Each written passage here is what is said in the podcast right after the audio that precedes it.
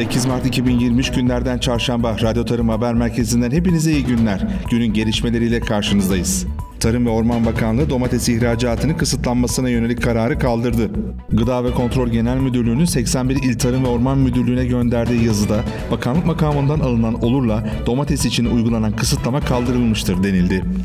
Tarım Orman ve Köy İşleri Komisyonu'nda Orman Kanunu ve bazı kanunlarda değişiklik yapılmasına dair kanun teklifi üzerinde görüşmeler başlayacak. 2022 yılı Türkiye'de bitkisel üretimde rekorların yılı oldu. 2022'de bitkisel üretim 128.6 milyon tonla son yüzyılın en yüksek düzeyinde gerçekleşti. Havuç, sarımsak, lahana, sebzeler içinde ilk sıraya alırken pamuk, ayçiçeği, mısır gibi ürünler yine üretim patlaması yaşanan türler oldu. En yüksek artışsa zeytin ve zeytinyağında. Uzmanlardan buğday üretiminde kuraklık riskine karşı uyarı, düzensiz yağışlar ve kuraklığın buğday üretimini olumsuz etkileme ihtimaline karşı önlemler alınması, iklim dostu uygulamalara ve tarımda dijitalleşmeye daha fazla önem verilmesi gerektiği belirtiliyor.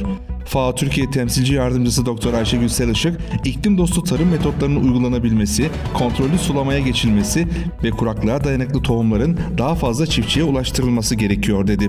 Depremlerin merkez üssü Kahramanmaraş'ta çiftçiler ve besiciler üretimi sürdürüyor. Seracılığın yoğun yapıldığı Türkoğlu ilçesinde çiftçiler domates ve salatalık fide ekimi yaparken hayvancılıkla uğraşanlar koyun ve keçi sürülerini otlaklara çıkarıyor. Kadıoğlu Çiftliği Tarımsal Kalkınma Kooperatifi Başkanı Adem Tosun, hayat devam ediyor. Ülkemiz ve vatanımız için üretim yapmak zorundayız dedi.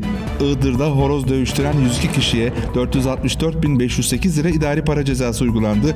Bir şüpheli gözaltına alındı. Radyo Tarım Haber Merkezi'nce hazırlanan haberleri aktardık. Yeni gelişmelerle birlikte olmak dileğiyle hoşçakalın.